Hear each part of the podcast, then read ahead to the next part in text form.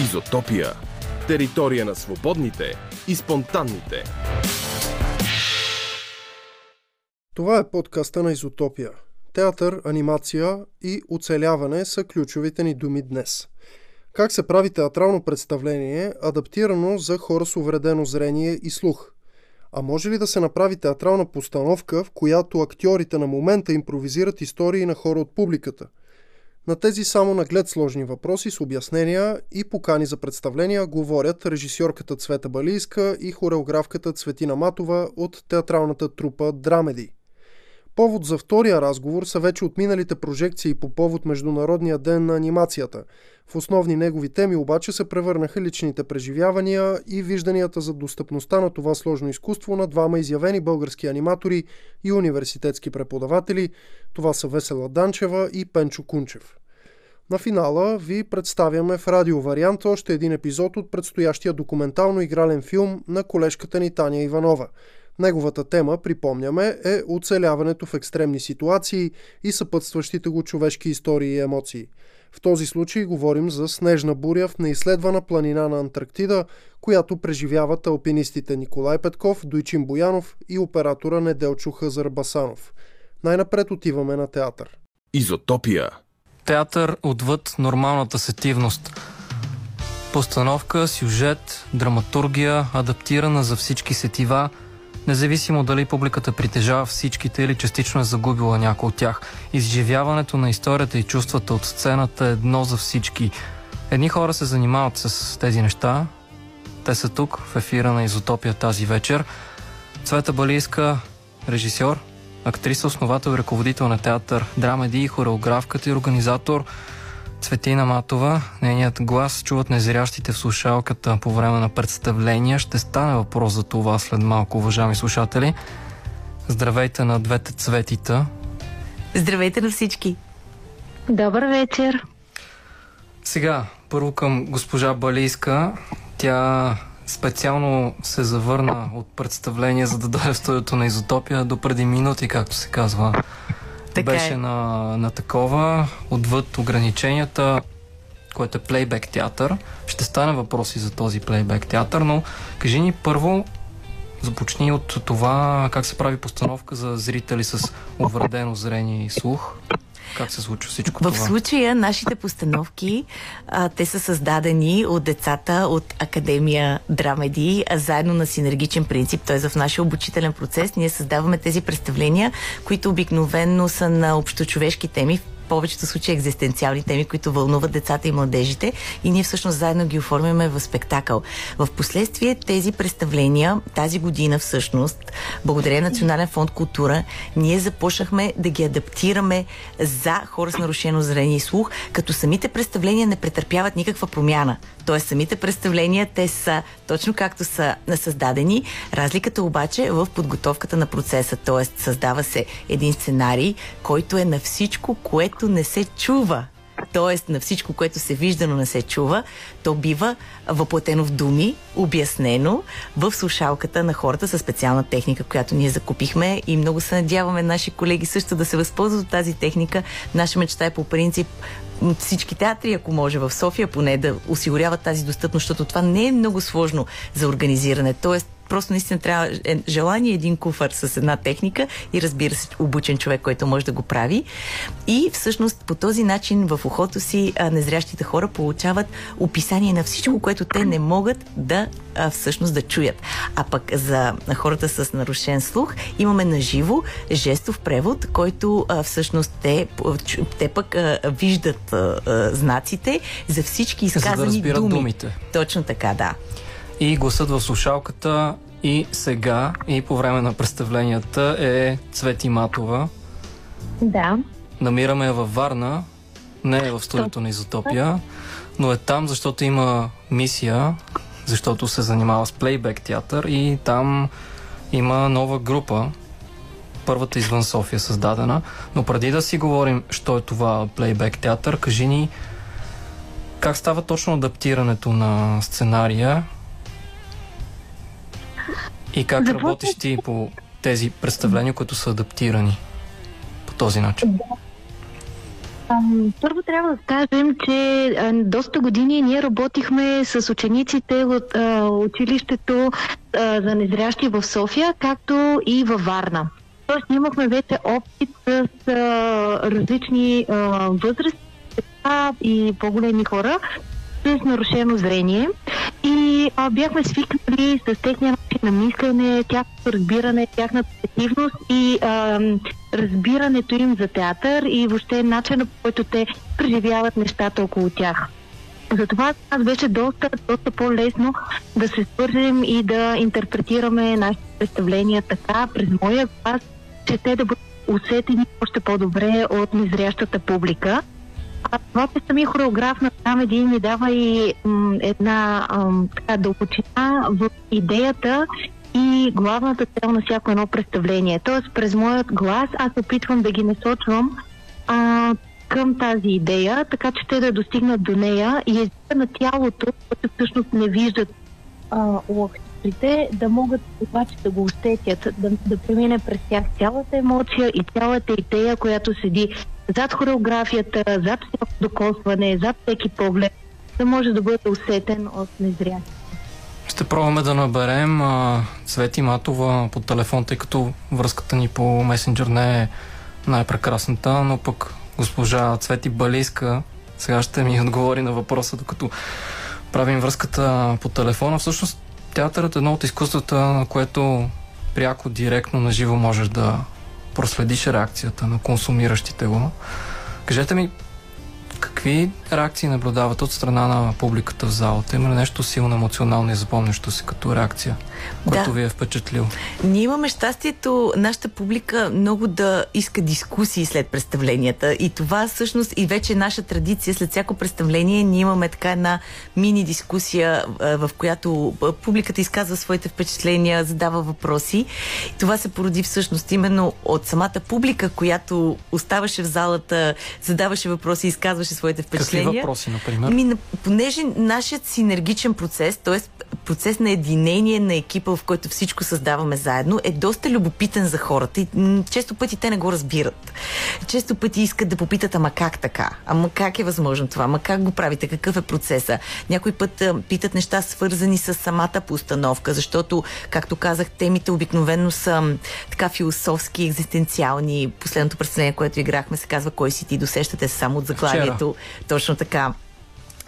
То засяга темата за идентификацията, която ние сме представили през различни персонажи. Доста философски. Доста философски, да, но интересното е, че всъщност благодарение на това, че работим с деца и младежи, създаваме с тях самата драматургия, езикът след това, на който говорим театрално, е разбираем за всички възрасти. И всъщност дори тези така по-сложни теми, те са разбираеми наистина, може би 7 плюс деца, гледат нашите представления, може би не разбират абсолютно всичко, но най-малко отваряме много хубав диалог между тях и семействата им. Служат ли ви тези въпроси и тази обратна връзка като сверяване на часовника, така че да ги да се съобразявате с тези мнения, да ги включвате като препоръки и промени в вашите постановки? Много е любопитно това, че нашите представления обикновено имат премиера преди да са напълно готови. Просто такъв е нашия стил. Понеже ние нямаме сценарий в началото, ние го градим заедно в Доизграждат процеса. се в процеса на игра. може би преди самата премиера имаме нещо като сценарий. Вече имаме структура по-сериозна. Но всъщност самата среща с публиката оформя нашите спектакли. И всъщност това е едно от много красивите неща в нашата работа. Това ще трябва ние да го пробваме с нашия сценарий. Почти така готови сме. Другото ще го измислим. Много интересно. почнем. Изисква се наистина смелост, защото а, определено скачаш в една бездна. Показваш не напълно завършен продукт.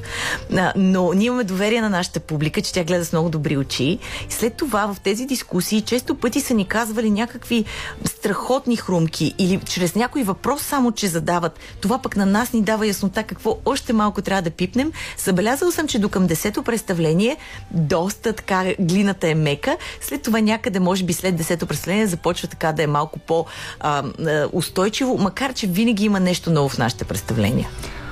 Нещо ново, почти имаме пак Цветина Матова на пряката ни линия, този път по телефона от Варна. Я да чуем сега Да, как надявам се да ме чувате по-добре. А, да, сега поне няма прекъсвания. Цвети, кажи ми как беше избран точно твоят глас да звучи, да звучи в слушалките? Как стана това нещо? Това беше една наша мечта от преди, може би, 4-5 години. Цвета беше споменала, че има такова нещо в чужбина и че би искала да осигурим за назиращите хора достъп до нашите представления по този начин. А, аз се влюбих в тази идея, всичко стана много естествено, почнахме да правим проби, след което а, пробвахме, адаптирахме малко а, сценария, репетициите, живите репетиции, аз репетирах вече с техниката и всичко стана по, по много естествен начин. Не ви ли осложнява малко работата? Защо пък решихте да ги адаптирате, не си ги играете просто така класически театър? Какво ви потикна в тази посока? А, въпросът ви е защо правим авторски театър, а не играем класически театрални представления. Това ли е въпросът? Въпросът е защо решихте да ги адап... и да правите и адаптирани а, постановки, а не си играете просто класически театър. Не ви ли прави работата двойна всичко това? Какво ви мотивира да го правите? Адаптацията за незряща публика и за а, глухи хора по никакъв начин не ни осложнява работата, напротив мотивира ни и ни вдъхновява да работим повече, да развиваме себе си. Естествено, а, има може би повече като количество работа и организационна работа, тъй като това са едни групи, които за съжаление все още не са а, достатъчно приети някак в обществото. Те самите сякаш не са свикнали да посещават толкова много театрални представления, не са свикнали, че имат право на тази достъпност и все още за нас е трудно, но продължаваме и се опитваме да се свързваме с тях. Всъщност това е по-трудната част, чисто организационната и, и връзката с тези хора. Но иначе процесът за, за извършване на самото представление и адаптацията му е много-много вдъхновяващ и ние и децата сме а, много мотивирани да го правим. Чудесно е, че правите това, за което ви поздравявам специално. Това всъщност, което правите, надхвърля полетата на изкуството, тъй като е силно социално ангажирано. Получавате ли някаква подкрепа от държавните институции? Имате ли някаква комуникация с тях и с държавните служби? Имате ли някаква обратна връзка от тях? Да, да. Наши партньори са Национален фонд култура. Сдружение творци тази година работи по подкрепа а, с подкрепата на Национален фонд култура. Много сме щастливи, за което Съюза на глухите в България, Съюза на слепите в България са наши партньори. Чуиме със сърцето са наши партньори. Наистина жестов език са наши партньори. Сега да не забравя някой, че нямам лист пред себе си, но определено сме свързани и подкрепени в тази си дейност. Надяваме се това също да продължи защото сами разбирате, че ние без подкрепа на институциите наистина не можем да я вършим тази работа. Тя е много сложна, продължителна, изисква много години търпение. Точно както Цвети каза, хората с увреждания трябва време да свикнат, че това е възможно, достъпно и че го има. Трябва много време това да стигне до тях, да дойдат да опитат, от останалостта да се разчуе. Наистина, комуникацията е трудна, но ние сме много мотивирани, защото реално усилията, които се влагат, не са толкова големи, а резултата, който постигаш е много голям, защото това, което ние правим е включване на, на три различни групи на хора без увреждания, на хора с увреден слух и увредено зрение на едно и също място, без особено нищо да се променя. Тоест, ние не променяме нито обстановката. Публиката става една. Публиката е една. Значи обстановката си е съща. Спектакъл е същия. Няма никаква разлика, освен че има едно осветле, осветено в дясно а, петно, в което слънчево петно, в което а, е, е жестовия превод и в ушите а, на, на незрящите има тези слушалки. Тоест, за мен истинското включване е когато няма толкова специални условия, а в условията, в които всички ние сме, тези хора са там. И всъщност е изключително, защото децата в залата, пък и някои възрастни, не са виждали жестов превод на живо, не са виждали слепи хора на живо. И всъщност това, тази, това, че въобще ги събираме на едно място, разширява изключително кръгозора на всички присъстващи. Изотопия. Цвета Балийска и Цветина Матова от театър Драмеди в ефира на Изотопия. Тази вечер, уважаеми слушатели, говорим си за театър. И в началото на разговора си говорихме за представленията на театър Драмеди, които са достъпни и адаптирани за хора с увреден слух и увредено зрение.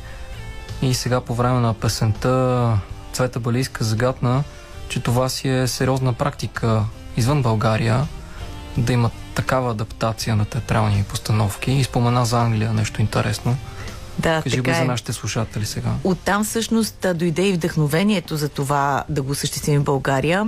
Както Цвети спомена по-рано, аз лично вече над 7 години работя приложен театър за деца с нарушено зрение. Имаме наистина разкошни резултати. Дори направихме едно представление авторско, което се казва Прогледни, погледни. Надявам се да може да ви поканим и на него, когато го възстановим с участието на слепи и незрящи деца. Разкошно представление. Но когато ходих в Англия да се обучавам а, по различни теми, свързани с работата с а, незрящи деца, едно от обученията беше именно от човек, който на трудов договор в театър работи аудиописание за незрящи и слепи хора. Това му е работата, основната.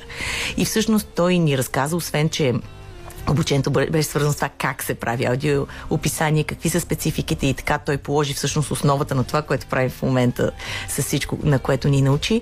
Той тогава ни разказа, че в Англия, във всички големи театри, из цялата страна сега наистина не мога да кажа за цяла Европа и цял свят, но това знам от него.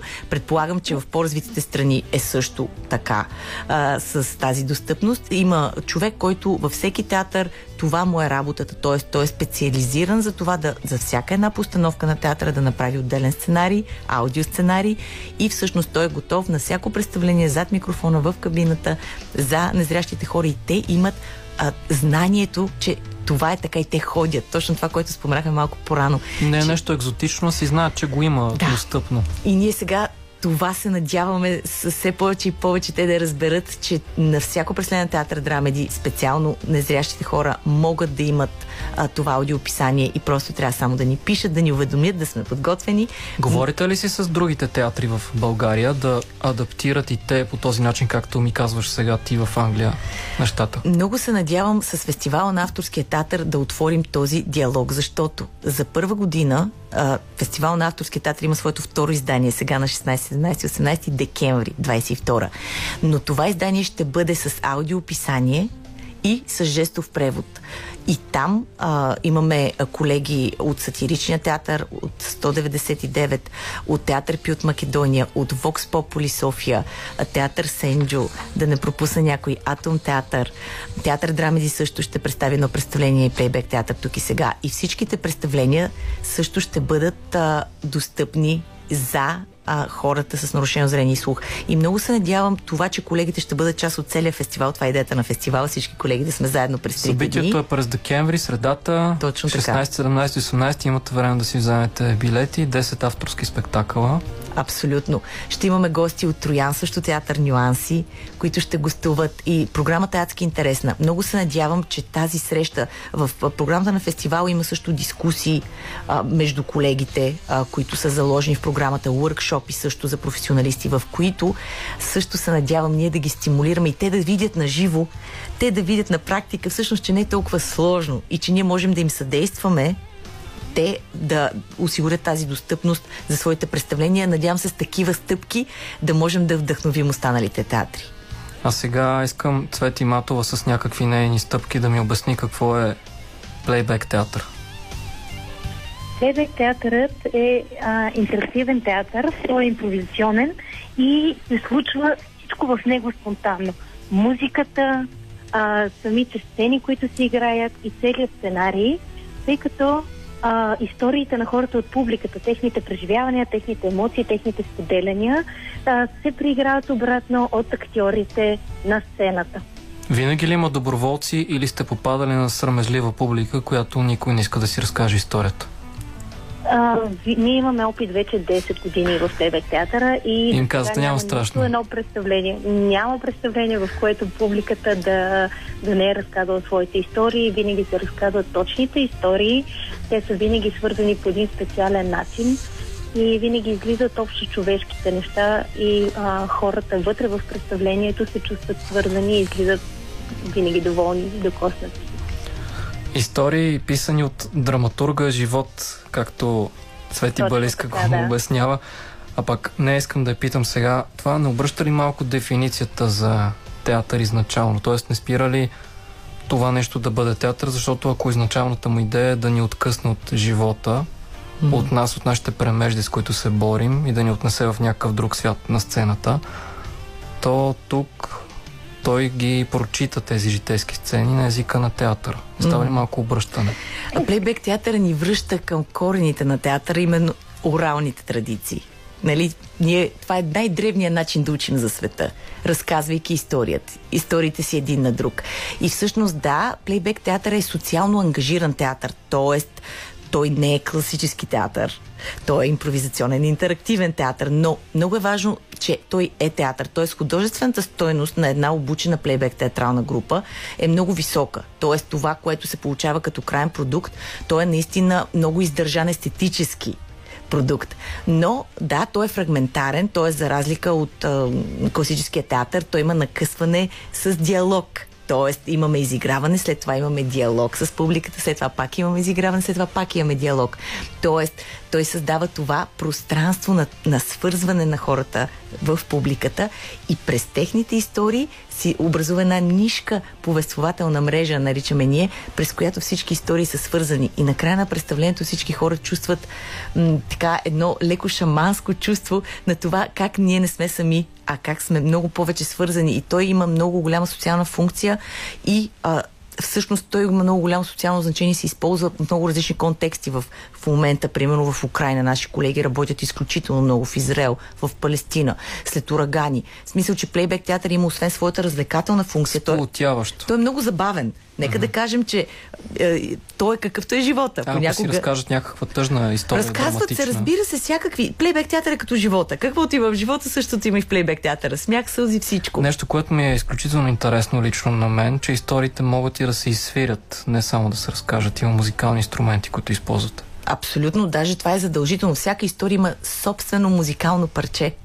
Изсвирено тук и сега специално за човека, който е разказал нашия музикант Константин Кучев, свири на цигулка, на китара, значи, на ударни и на какво ли още не. да изсвирите нещо. Абсолютно. Между другото, ние бихме могли да ви изиграем нещо по радиото, то не пречи.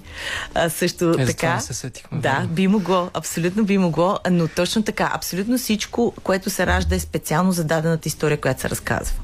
Госпожа, госпожа, не госпожица, засилих се да казвам госпожица, но знам, че е госпожа Матова. Дали все още е тук? Да. Да.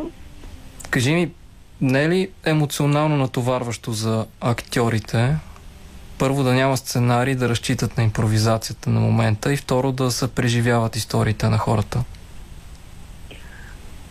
Разбира се, но затова а, всеки един от нашите актьори минава през един много-много сериозен тренинг. Освен това, в а, самия корен и начин, по който е измислен плейбек театърът, има нещо наречено ритуал. Той е изключително важен, тъй като той ни държи а, концентрирани, помага ни чисто емоционално да се изчистваме от всяка история, тъй като това са много-много различни чувства и емоции от много различни хора, които силно преминават през нас. И благодарение на този ритуал и различни техники успяваме да се изчистим от всяка една история, да продължим натам, за да може да бъдем възможно най-полезни за всеки следващ разказвач. Тренингът ни включва много неща, като да почнем от актьорска техника, минем през цялото тяло, говорния вокал, апарат, вокална техника и разбира се различни а, така, а, доста психология има в плейбек театъра, говори много за емоционалната култура и като цяло плейбек актьорът трябва да има една голяма, голяма палитра с а, умения, които използва на сцената. Въпреки крехката си възраст, защото театър драмеди под шапката mm-hmm. си има доста млади, даже нещо преди млади, направо деца актьори, защото имате три възрастови групи, с които работите и правите нещо като направо затворен цикъл на производство. Обучавате актьори, след което ги пускате да играят във вашите постановки и работите с актьори от 6 годишна възраст до 21. Точно така в театър Драмеди също практикуваме плейбек театър, но нека да кажем, че техните учители, професионалната компания плейбек театър тук и сега, сме млади, разбира се, но вече не чак толкова. така че... Плейбек театър Тук е сега... за, по, за третата възрастова група, за най- нали, възрастните в кавички, защото те са 20 годишни. А, не, Плейбек театър тук и сега е компанията, от която сме част аз, Цветина Аматова, Пламен Петков, Константин Куче, Звездомира Георгиева. Това всичко са професионални артисти, музиканти и танцори, които практикуваме професионално плейбек театър и обучаваме хора.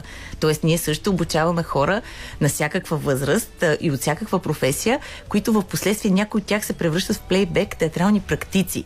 Например, една от така мечтите на основателя Джонатан Фокс, от когото аз съм обучена имам щастието току-що да се върна от щатите а, от обучение при него от родното място на плейбек театъра Нью Палц. Той, когато го е създал, е искал да създаде а, театър за граждани на актьор. Тоест, искал е да направи театър, в който не само професионални актьори да могат да играят, да участват, а всъщност да може всеки човек, който има артистични заложби или иска да се занимава с театър, да може да бъде обучен за това. И за това в плейбек театър има така две основни направления. Професионални компании като нашата плейбек театър тук и сега, но и има много компании от граждани актьори, т.е. хора, които са преминали обучение по плейбек театър, но преди това не са от изкуствата професионалисти, но въпреки това те, има компании дълги години съществуват и работят за локалните си общества, както между другото нашата гордост Варна Плейбек Театър. Те са именно граждани актьори, т.е. те са хора с много артистични заложби от различни професии, които преминават един сериозен тренинг и след това, дай Боже, да има дълъг живот тази компания, те ще работят локално за своите съграждани. Да разбирам, че се разраства идеята за плейбек театър вече и извън Да. София. А как точно обучаваш хората във Варна? Каква ти е функцията там, за да допринасяш за плейбек театър обществото? Плейбек театърът във Варна започна да, да се заражда още преди около 5 години, когато започнахме ние, пък и наши колеги да играят представления тук и много често заедно след представленията организирахме така наречените плейбек workshop. Това са едни много-много бързи обучения, в които даваме така основата и рамката на плейбек театъра за, за хората, за гражданите от съответния град, в случая Варна и те могат да се докоснат. И така от представление на представление се събираха групи и почнаха да, да, да навлизат все повече и повече в плейбек театъра. Започнахме след това да каним от тези хора, а, които са били на нашите въркшопи, подкрепени от нас да се включат в представления, за да могат да усетят наистина и тръпката на сцената, да видят какво е живото представление с а, истинска публика.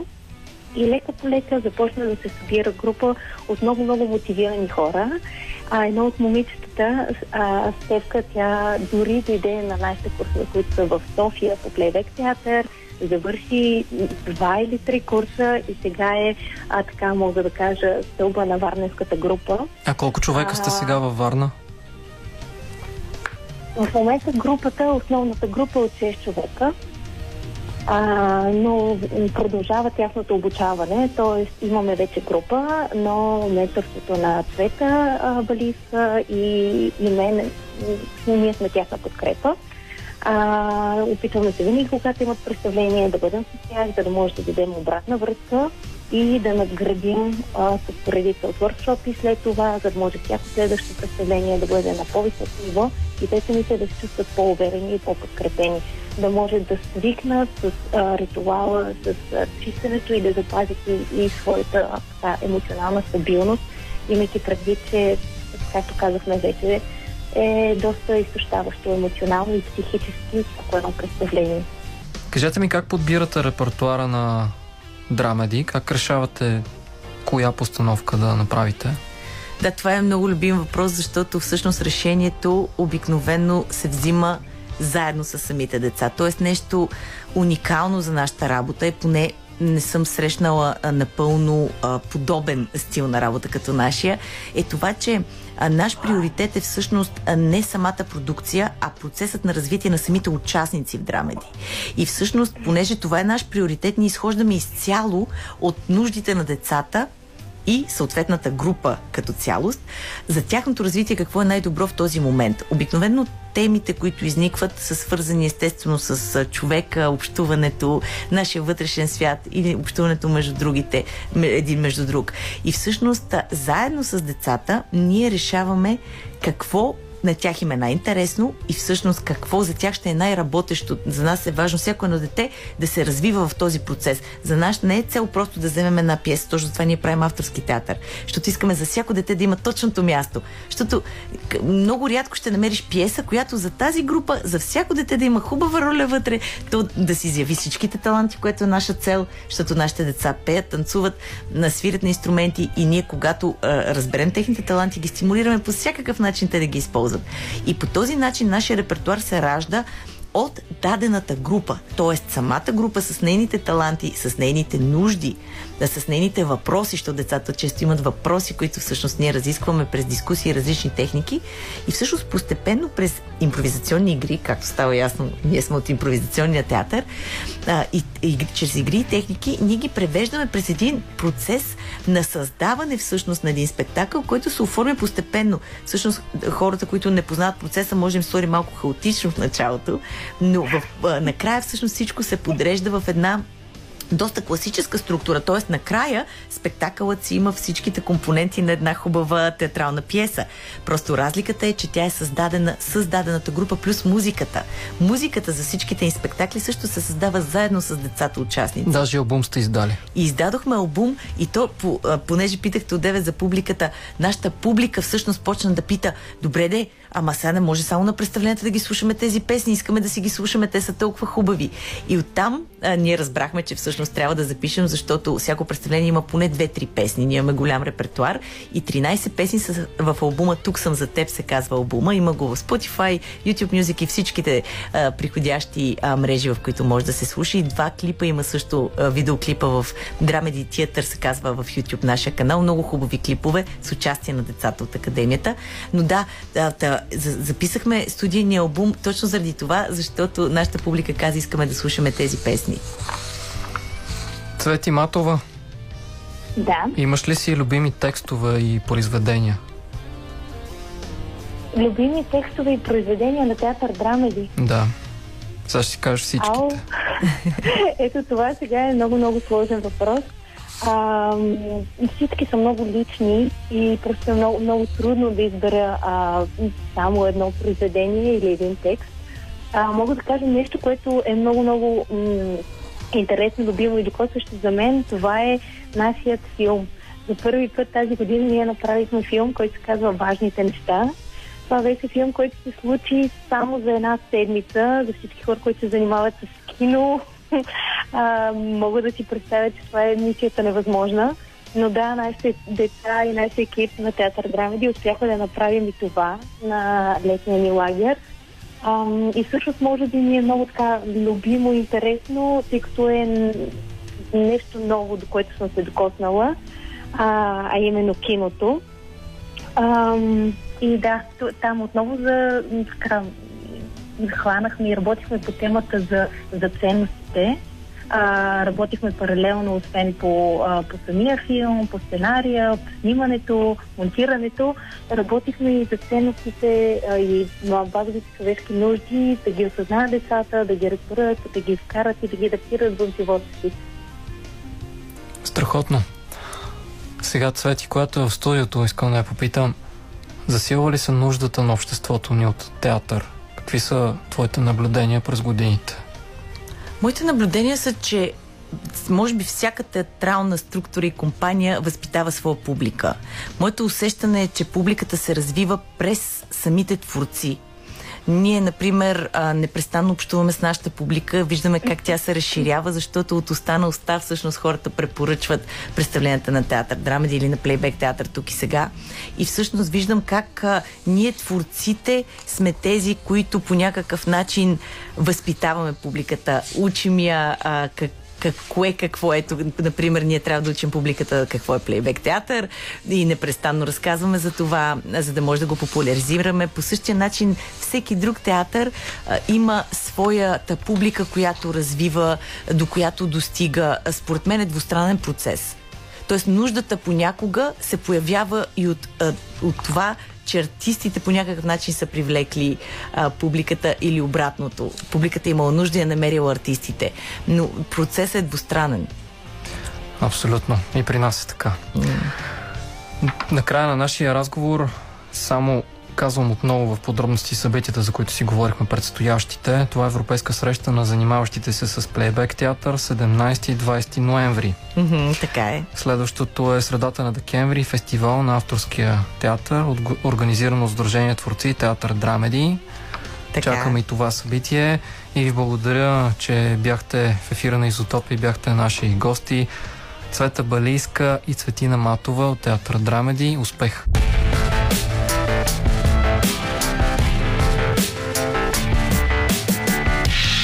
Изотопия. Автономия за слушане.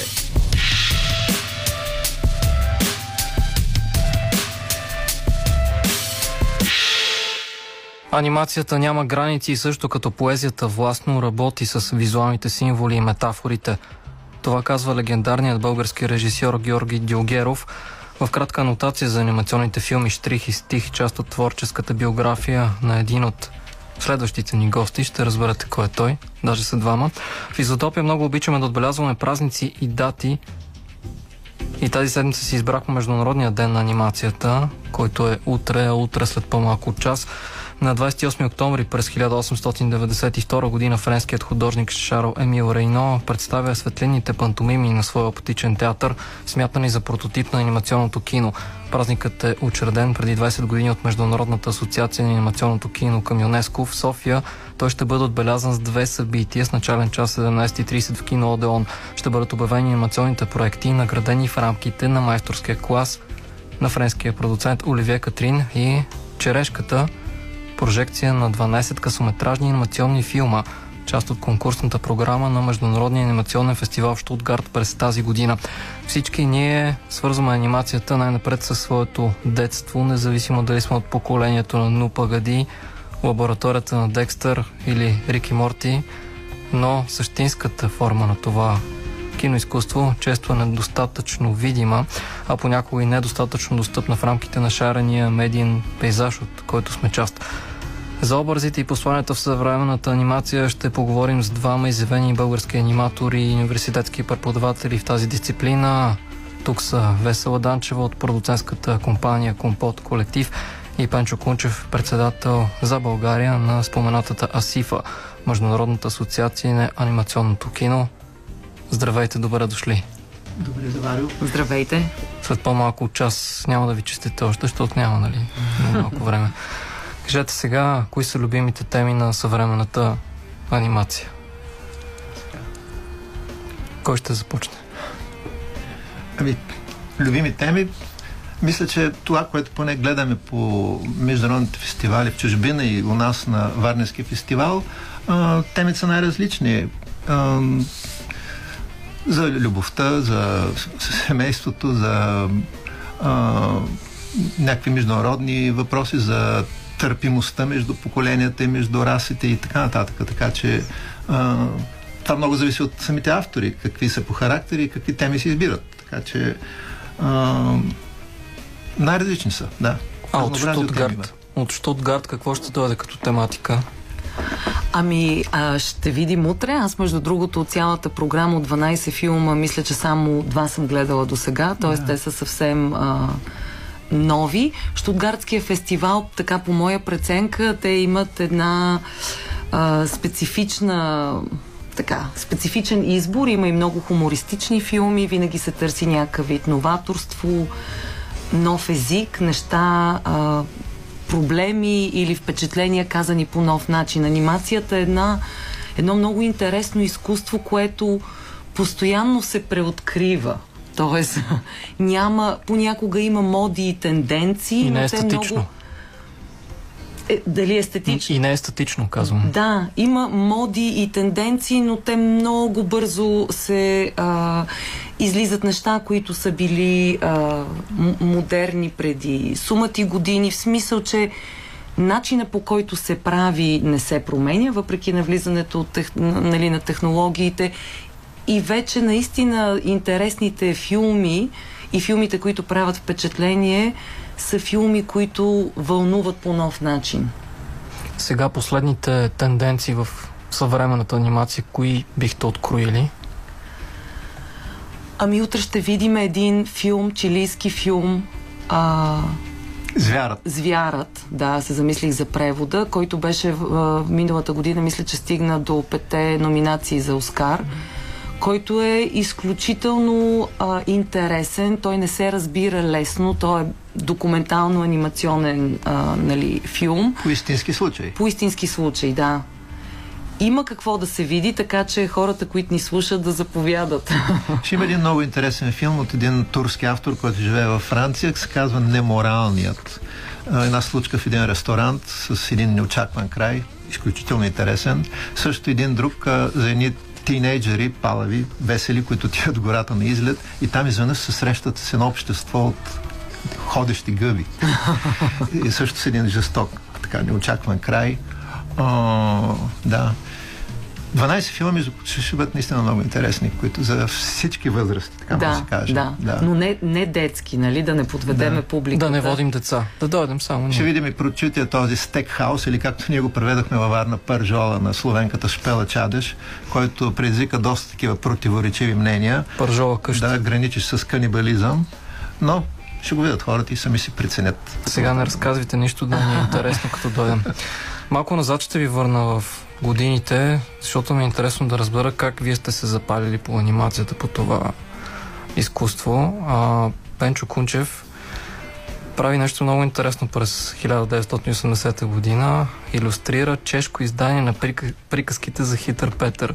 Я кажете сега малко повече. Ами нищо, това са първо, аз отидох да уча в Чехия анимация, като първоначалната ми желание беше да уча иллюстрация в нашата художествена академия. Бях много запален по книжните иллюстрации, по рисунките на а, Ангелушев, на Поп Лилов, на Александър Денков, на Иван Кирков, на Иван Кьосев. Това за мен бяха големи комири и смятах, викам, аз ще бъда като тях. И даже кандидатствах в художествената академия и бях прият втори в, в иллюстрацията. И тогава обаче имаше такъв закон, че трябваше първо да си отбием военната служба. И аз отидох две години в войник в Грудово. Там бяхме близо до турската граница и непрекъснато ни казваха, че там едни ракети, които като се запалят след 15 минути ще дойдат тук и вие трябва да напуснете поделението от турски ракети, американски и така нататък. И след като изкарах военната си служба, отидох в академията и казах, аз, между другото, изкарах и изпитите и за Чехия, имаше тогава за анимация, и там бях прият. И фактически бях прият на две места. И като свърших казармата, отидох в художествената академия и казах, госп... там другарко или каква беше. Там викам, аз се отказвам от Чехия, искам да уча тук иллюстрация. И тя ме погледна и вика, вие не сте нормален. И, и тогава имах един учител по декорация в художествената гимназия, който ми каза, въпреки, че не искаш или искаш, отивай да учиш в Чехия, защото анимацията има много общо и с твоята любима иллюстрация. И аз наистина го послушах, отидох в, да уча в Чехия, там изкарах о, 5 години учение и една година дипломна работа. И като завърших, завърших с анимационен филм, който беше по музика на Моцарт, Соната Фачи, се казваше негово произведение, което е написал на 6 годишна възраст. И отидох тогава да правя рисунки в родния му град Залцбург. И понеже се забавих по 3 седмици там, и тук хората в Прага вече бяха мислили, че аз съм емигрирал. И на връщане с, с влака от Виена за Прага бях единственият човек във влака. Целият влак беше празен. Слязох на, а, в Прага и отидох да се взема в, полит, в милицията. Тогава това позволението за пребиваване в Чехия, нещо като паспорт. И милиционерка тогава ме погледна и вика, и вие сте се върнал? и после се взе и вика, да, да, ето ви тук документа. и след като се върнах, там се дипломирах с филма и ми предложиха тогава да направя иллюстрации към а, едно а, чешко издание на приказките за Хитър Петър към чешкото издателство Албатрос, което е, прави книжки за малките читатели, за детската аудитория. И там, да, направих а, около 10 на иллюстрации бяха а, към приказките за Хитър Петър, преведени на чешки език. Как е Хитър Петър на чешки? Хитри Петър. Никога не голяма бих се сетил. Весела, кажете ви е вашата любов към анимацията как се появи?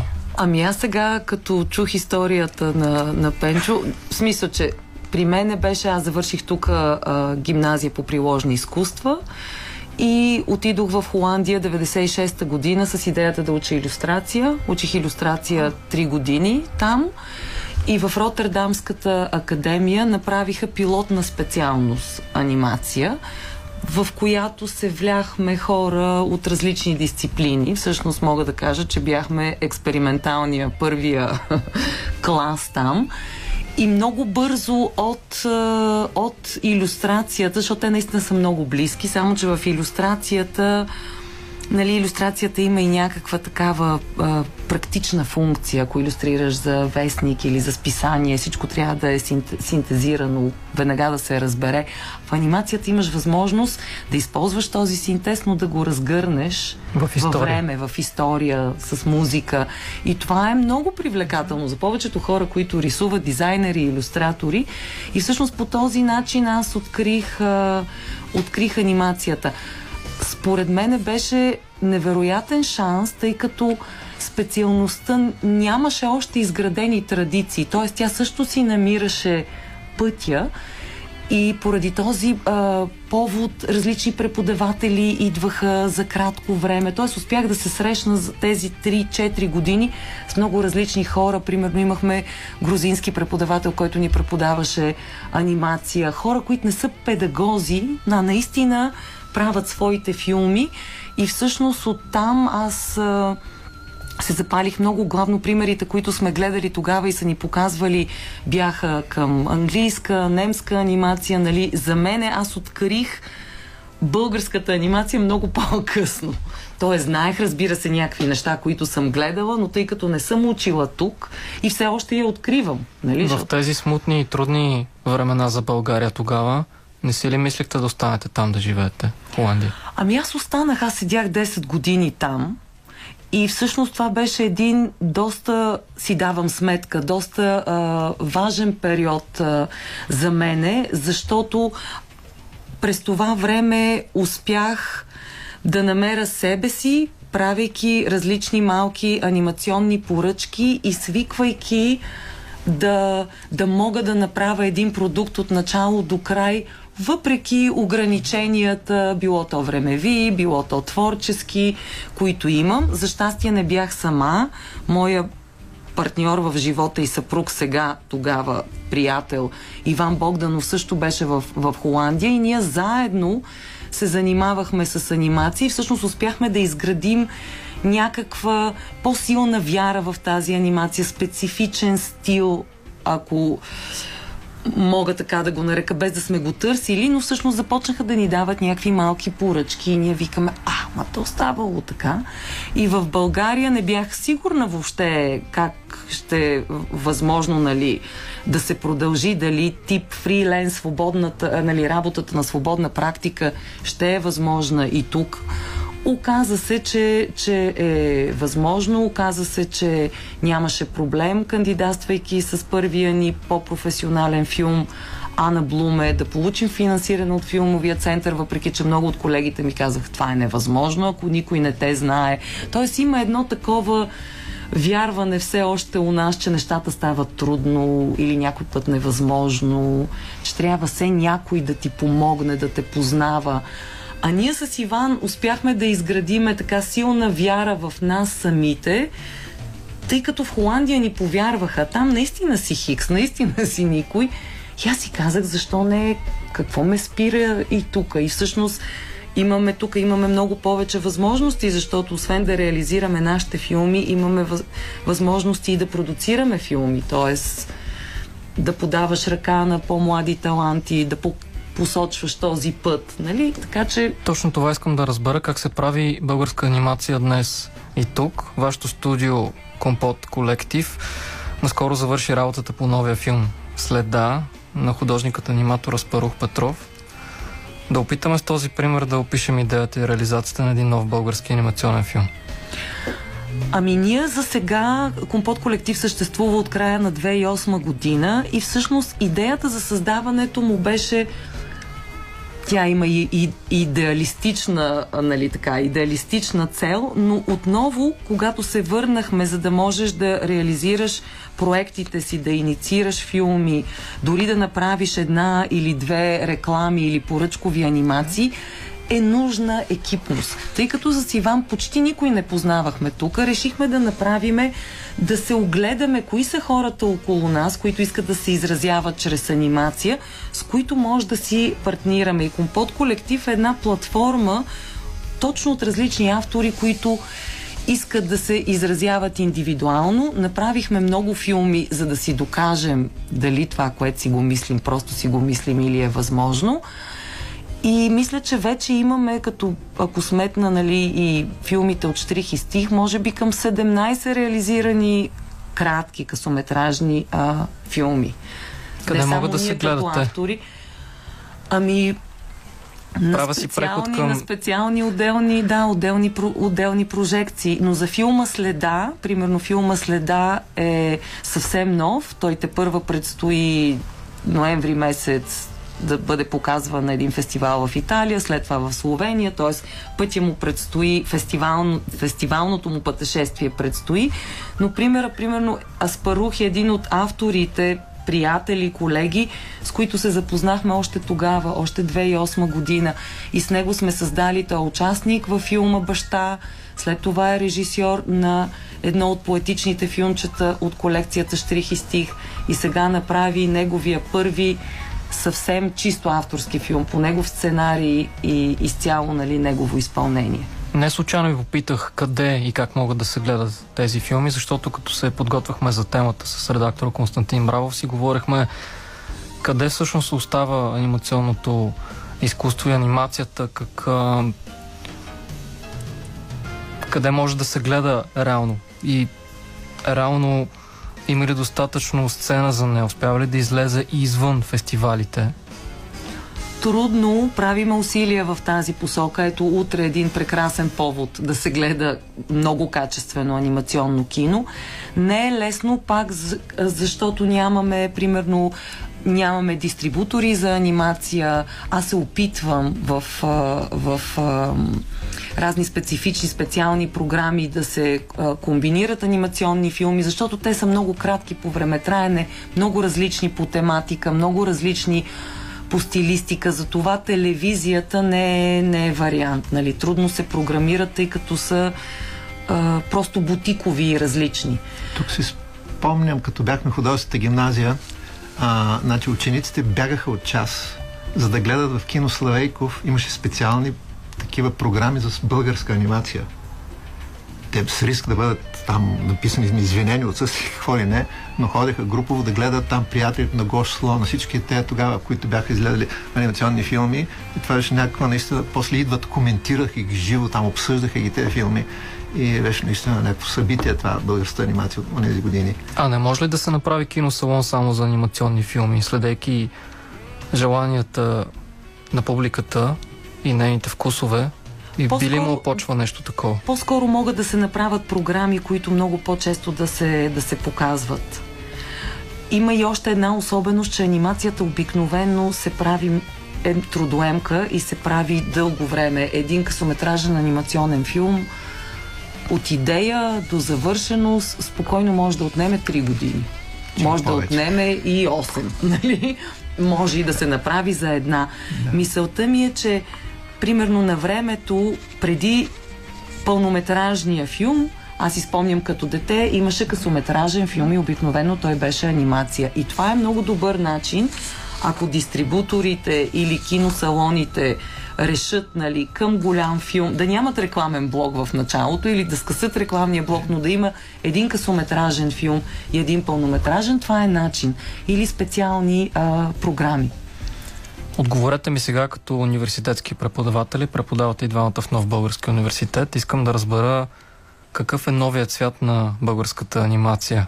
Отличават ли се следващите поколения аниматори с определени творчески търсения? Какви са вашите наблюдения? В Нов Български университет програмата анимация по, незнай, по някакви причини, може би не незнайни, е изключително, популяр, изключително популярна последните 3-4 години. Влизат първи курса по 50-60 човека, което е много. Това е хубаво за университета, за нас е малко трудно, но наистина тези, които остават до четвъртата година, тези, които а, имат амбицията да направят, да се изразят чрез анимация, да направят собствен филм, може би са едни 10-15% нали, от всички а, хора и аз вярвам, аз вярвам, че а, че има нова вълна българска анимация, просто трябва, трябва да е по-достъпен целият този анимационен свят от фестивали, освен нашите фестивали, които имаме в България, трябва да се ходи на фестивали в съседните страни. Нали? Тя не е много голяма дори в света тази общност. И според мен е човек като пътува, било то с филма си, било то да види филми, просто да следи какво се случва, се чувства много повече принадлежащ на тази а, общност. Примерно от две години водим а, студенти на, и до Загребския фестивал, което смятам, сега ще видиме по техните филми, смятам, че им отваря, разширява хоризонта, да. Вашите наблюдения? Наблюдаваме сме, че в първи курс напоследък, тук последните 2-3-4 години идват доста талантливи студенти, и то, които не идват от специални художествени училища. Някакво там студент показва някакви страхотни рисунки. Викам, ти завършил си? Нека аз идвам от математическа гимназия. В част по математика да. му е скучно. Е много хубаво и направо някакъв природен талант. И мисля, че една от задачите на преподавателите по анимация е да отворят очите на студентите за красивото и хубавото. Защото повечето от тях идват възпитани вкуса им от Cartoon Network, от разни манги. От, Ето, ние сме така. Моля? Да, и ние сме така. Е, видяли от тук, от там разни японски мангита, такова, или пък някакви такива, някакви самонадени автори, някъде качени в това. И ти трябва да им го насочиш да видиш, че има и друг вид филми, които са наистина красиви и истинското, да им покажеш истинското злато, а не фалшивото. И именно с тази цел възстановихме фестивала във Варна вече 10, 10 години ще стане, ако не е малко повече, а, където тук на място, народна почва, на, да, да могат да видят а, това какво се прави в света. По света, да. Оптимистичен финал да отворим сърцата си за анимацията, за истинското злато, както казахте вие. Да. В навечерието на Международен ден на анимацията на гости на Изотопия бяха Весела Данчева и Пенчо Кунчев. Благодаря ви. Благодаря ви. Благодарим. Изотопия. През зимата на 2017 година двама български алпинисти се отправят към неизследваните върхове на планината Тангара в Антарктида, за да направят измервания на височината им и да допълнят един от последните бели полета в опознаването на нашата планета. За Николай Петков и Дойчин Боянов това е втора експедиция на остров Ливингстън. Този път те са с оператора Неделчо Хазър Басанов, с когото правят няколко изкачвания. След премиерно изкачване на връх Симеон обаче, тримата попадат в снежна буря. Историята им е част от проекта на нашата колега от програма Хоризонт Таня Иванова, която с оператора професор Красимир Андонов снимат документално игрален, игрален филм на тема оцеляване. В следващите минути, уважаеми слушатели, ще чуем каква е равносметката на Николай Петков и Неделчо Хазър Басанов пет години след случилото се в бялата пустош на ледения континент. Поканих ви да разкажем на нашите слушатели историята за снежната буря в Антарктида, която преживявате през 2017 година, защото напоследък изкачването на върхове се комерциализира, изглежда все по-лесно достъпно, хора без опит се качват по планините и това крие своите рискове, а пък отделно някак си остават на по-заден план приноса на алпинистите. Вашата експедиция има не само принос в алпинизма, но и научен, изследователски, а пък и показва, че дори опитни хора с познания за планината пак не са застраховани да попаднат в рискова ситуация. Познавате Антарктида от предишна експедиция. С какво усещане тръгнахте въобще към тези изкачвания, предвид прогнозата, която сте имали, опита, който сте имали? Нормално е в такива експедиции, поне при тръгването, да няма очакване за екстремни ситуации.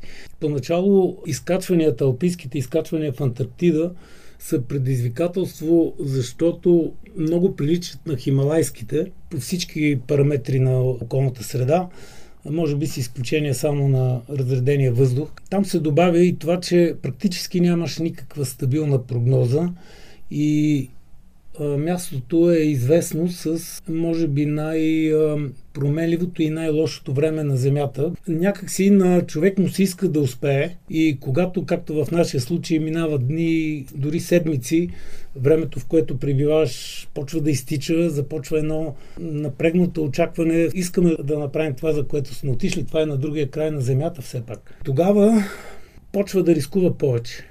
В нашия случай имаше някакви признаци за това, че може да се промени така рязко времето, но то се промени наистина толкова рязко, че буквално ни завари в най-високата точка и в най-опасната точка на планината. Ще стигнем и до този момент. Вие отивате в тази експедиция като фотограф и оператор, нали така? Да. А имахте ли преди това опит в зимна планина и въобще как се подготвихте, за да заснемете такъв филм? Опит в зимна планина имам в нашите планини. Също съм ходил в Непал, но не на алпийски изкачвания, по-скоро на туристическо ходене. Далеч нямам опита, който Николай и Дойчин имат. По, по принцип към планината съм на мнение, че човек трябва да има уважение, независимо дали е на плана планина, още повече ако е на някакво такова екстремно място, далече от всякаква комуникация, от всичко и с допълнителни опасности. Как се подготвих, не знам. Просто ми се струваше интересно. Два пъти преди това съм ходил на базата и съм обикалял напред-назад. Там се запознахме също с тях. Те предишна година правиха експедиция. Аз заснех някакви кадри, не конкретно на тях как се катерят, обаче успяхме в последствие да сглобим нещо и решихме да пробваме заедно да направим проект. Всъщност бурята се случва, когато вие изкачвате неизкачвания връх Симеон. Още на върха се разваля времето. Още преди върха се развали. Трябваше да проучим наистина как въобще може да се изкачи този връх, защото той заема погледа централно място от цялата база и от целия залив, където е разположена българската, включително и испанската антарктическа база. Обаче няма лесен начин да се изкачи. Възниква въобще въпроса тази катедрала от сераци и от буквално почти не се вижда скали. Въобще в цялата Антарктида и в частност в Ливингстън скалите не се виждат заради сериозното заледяване. Вятъра по такъв начин формира снежните шапки и образования на върховете, че те представляват по някой път дори такива отвесни и надвесени неописуеми форми на леда и на снега, много трошливи в много случаи и така нататък. Така че ние направихме предварително проучване откъде бихме могли и избрахме един път, който можеше да се използва и за изкачване като по пряк път до връх Борис, който преди това бяхме изкачили. Това беше непознат път. Нямаше как да знаем какво точно ще ни очаква по него. Но, както в крайна сметка и се случи, не бяха техническите сложности, това, което се оказа затруднението. Много бих се радвал, ако имахме някакви кадри от самата буря, която ни връхлетя, но то просто нямаше начин човек да извади носа си или ръцете си на открито, камо ли да извади фотоапарат. Така последните ни снимки бяха от самия връх, където всъщност вече започна да се усеща, че нещата отиват на сериозно. На слизане надолу исках да снима нещо и тръгнах да вада фотоапарата, но се отказах. Доколкото разбирам от ваши разкази, имало е момент, в който сте лазили по земята, екипировката ви е хвърчала. Един пикел изхвърча. Раницата ми, не знам, беше примерно 10 на 12 кг и се метляваше като знамеци. Какво Пада. ви беше в главата? Имах чувството, че съм преживял най-силния си вятър за целия си живот, когато доста години назад в Патагония ни хвана една такава силна буря при изкачване на Фицрой. И тогава поривите бяха такива, че наистина те подхваща и те отделя от земята и вече ти като намалее поръвът, се плесваш долу. И си представях, че не е възможно друга това да се случи, защото то е нещо като аеродинамичен тунел, дете изпитват самолетите. Човек е трудно да си представи, че това се случва, особено когато ние слизаме надолу.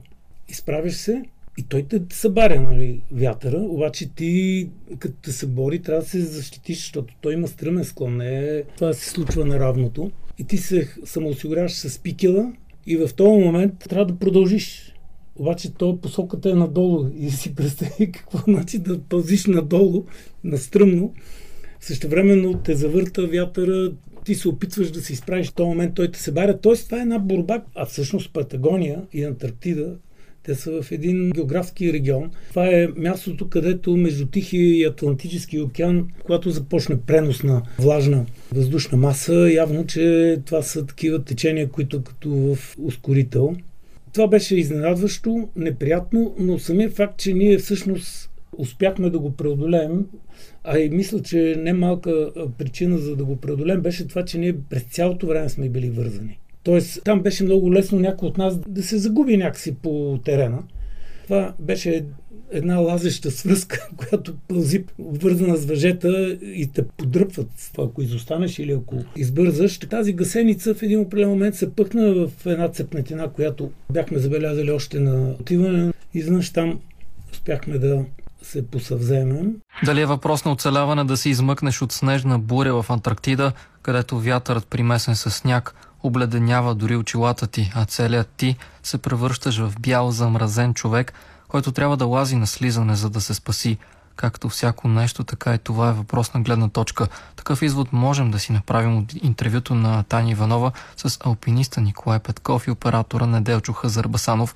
Ето какво още разказаха те. Извода, според мен, от цялото това е, че да, могат да те сполетат неочаквани неща, но при една адекватна реакция доза късмет, бих казал, това се преодолява и ето сега сме тук с Неделчи, можем да го разказваме.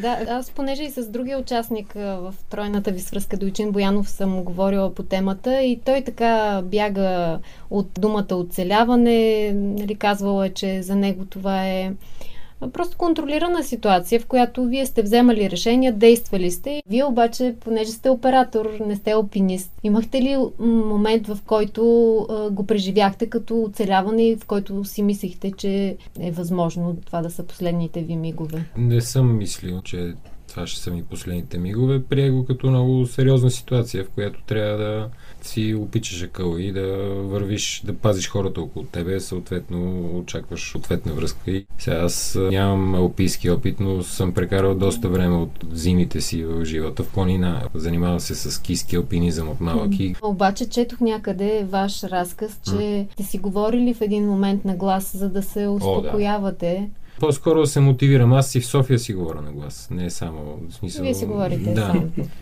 Имаше такива мотивационни речи от Какво си моя казвате? страна към Еми. Давай напред. Конкретно не мога да си спомня. Mm-hmm. Те са такива, дето на момента идват Мгм. и заминават. Имаше един момент, в който беше изключително силен вятъра и бяхме на един хребет, а нали вятър обикновено от една посока, ама там, не знам, заради релефа на планината или какво го завърташе и имаше пориви и отляво и отдясно. Не мога да се наклониш на едната страна и да го бориш, ами от всякъде неподготвен те сварва. И точно там пълзяхме и лежахме и си спомням един момент, в който аз се бях загнездил за пикела и не мърда на никъде, защото много силни пориви. Викам, ще изчакам да минат, но си спомням как Дойчин почна да ме подръпва по въжето и вика давай да ходиме и продължихме.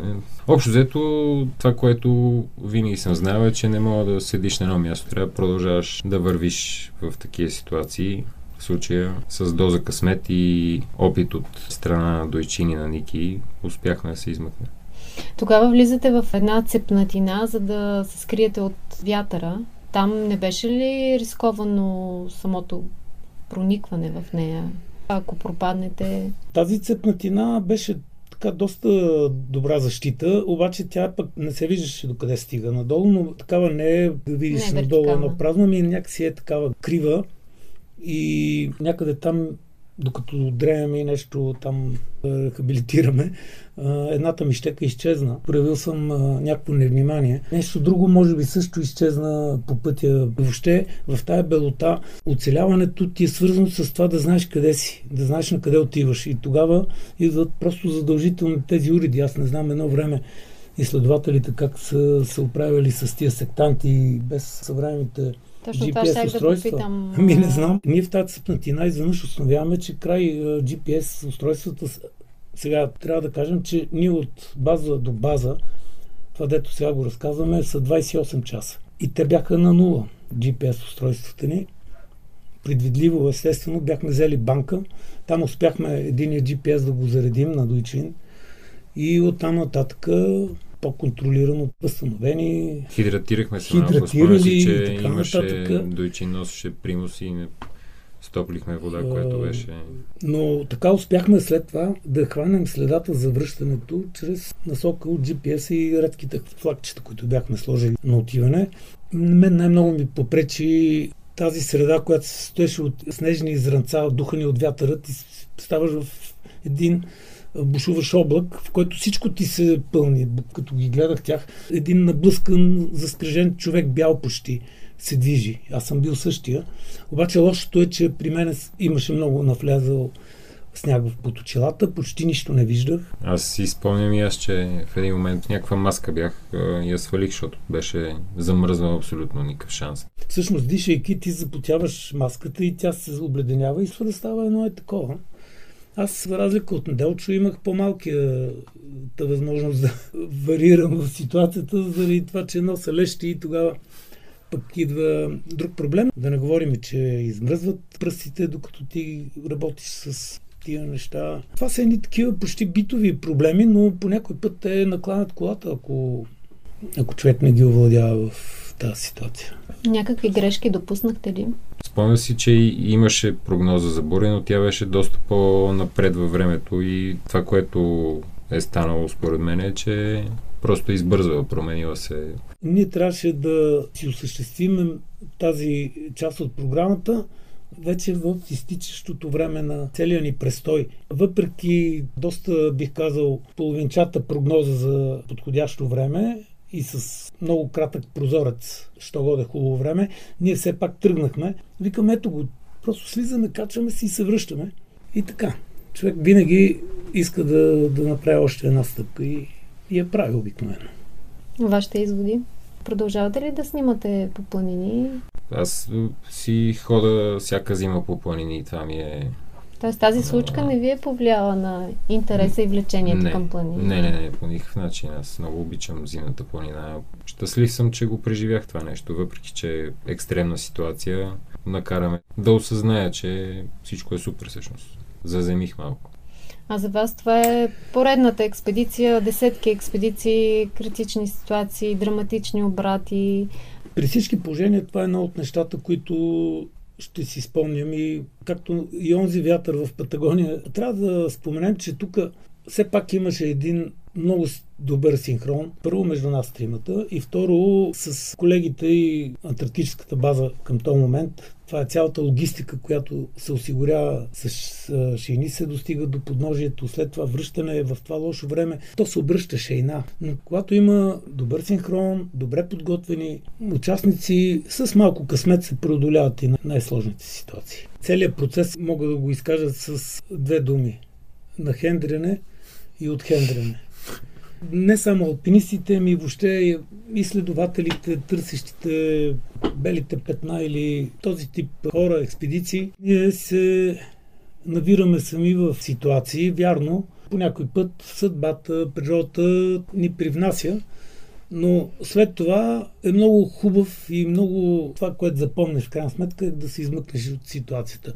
Не казвам, че това, което ние сме преживели, кой знае колко уникално. Десетки хора в Антарктида са го преживявали. Толкова изследователи ги е духал вятъра, но те са си написали своите книги, ние сме си изживяли своето и се надявам и бъдещите българи, които катерат не само на остров Лигинстан, но и съседните и Антарктида континента, те ще си напишат своята история и ще си оцелят от своите си случки. Това, което направихме в рамките на двата проекта, Единия 2014-15 сезона, другия 2016-17. Кръстосахме на Длъж и на Шир планината Тангра. Основните върхове са изкачени. Принос имаме в това, че направихме измервания, включително на всички тези важни коти, но и сравнение във времето, как се движи заледяването на планината и така нататък. Така че, без да сме някакви учени в тази област, направихме своя малък български, бих казал, принос за изследване на острова. Изотопия. Слушахте подкаста на Изотопия. Наживо излъчваме всеки четвъртък след новините в 22 часа по програма Хоризонт. После се появяваме на сайта Бинар, Spotify, Google Podcasts и в други популярни платформи.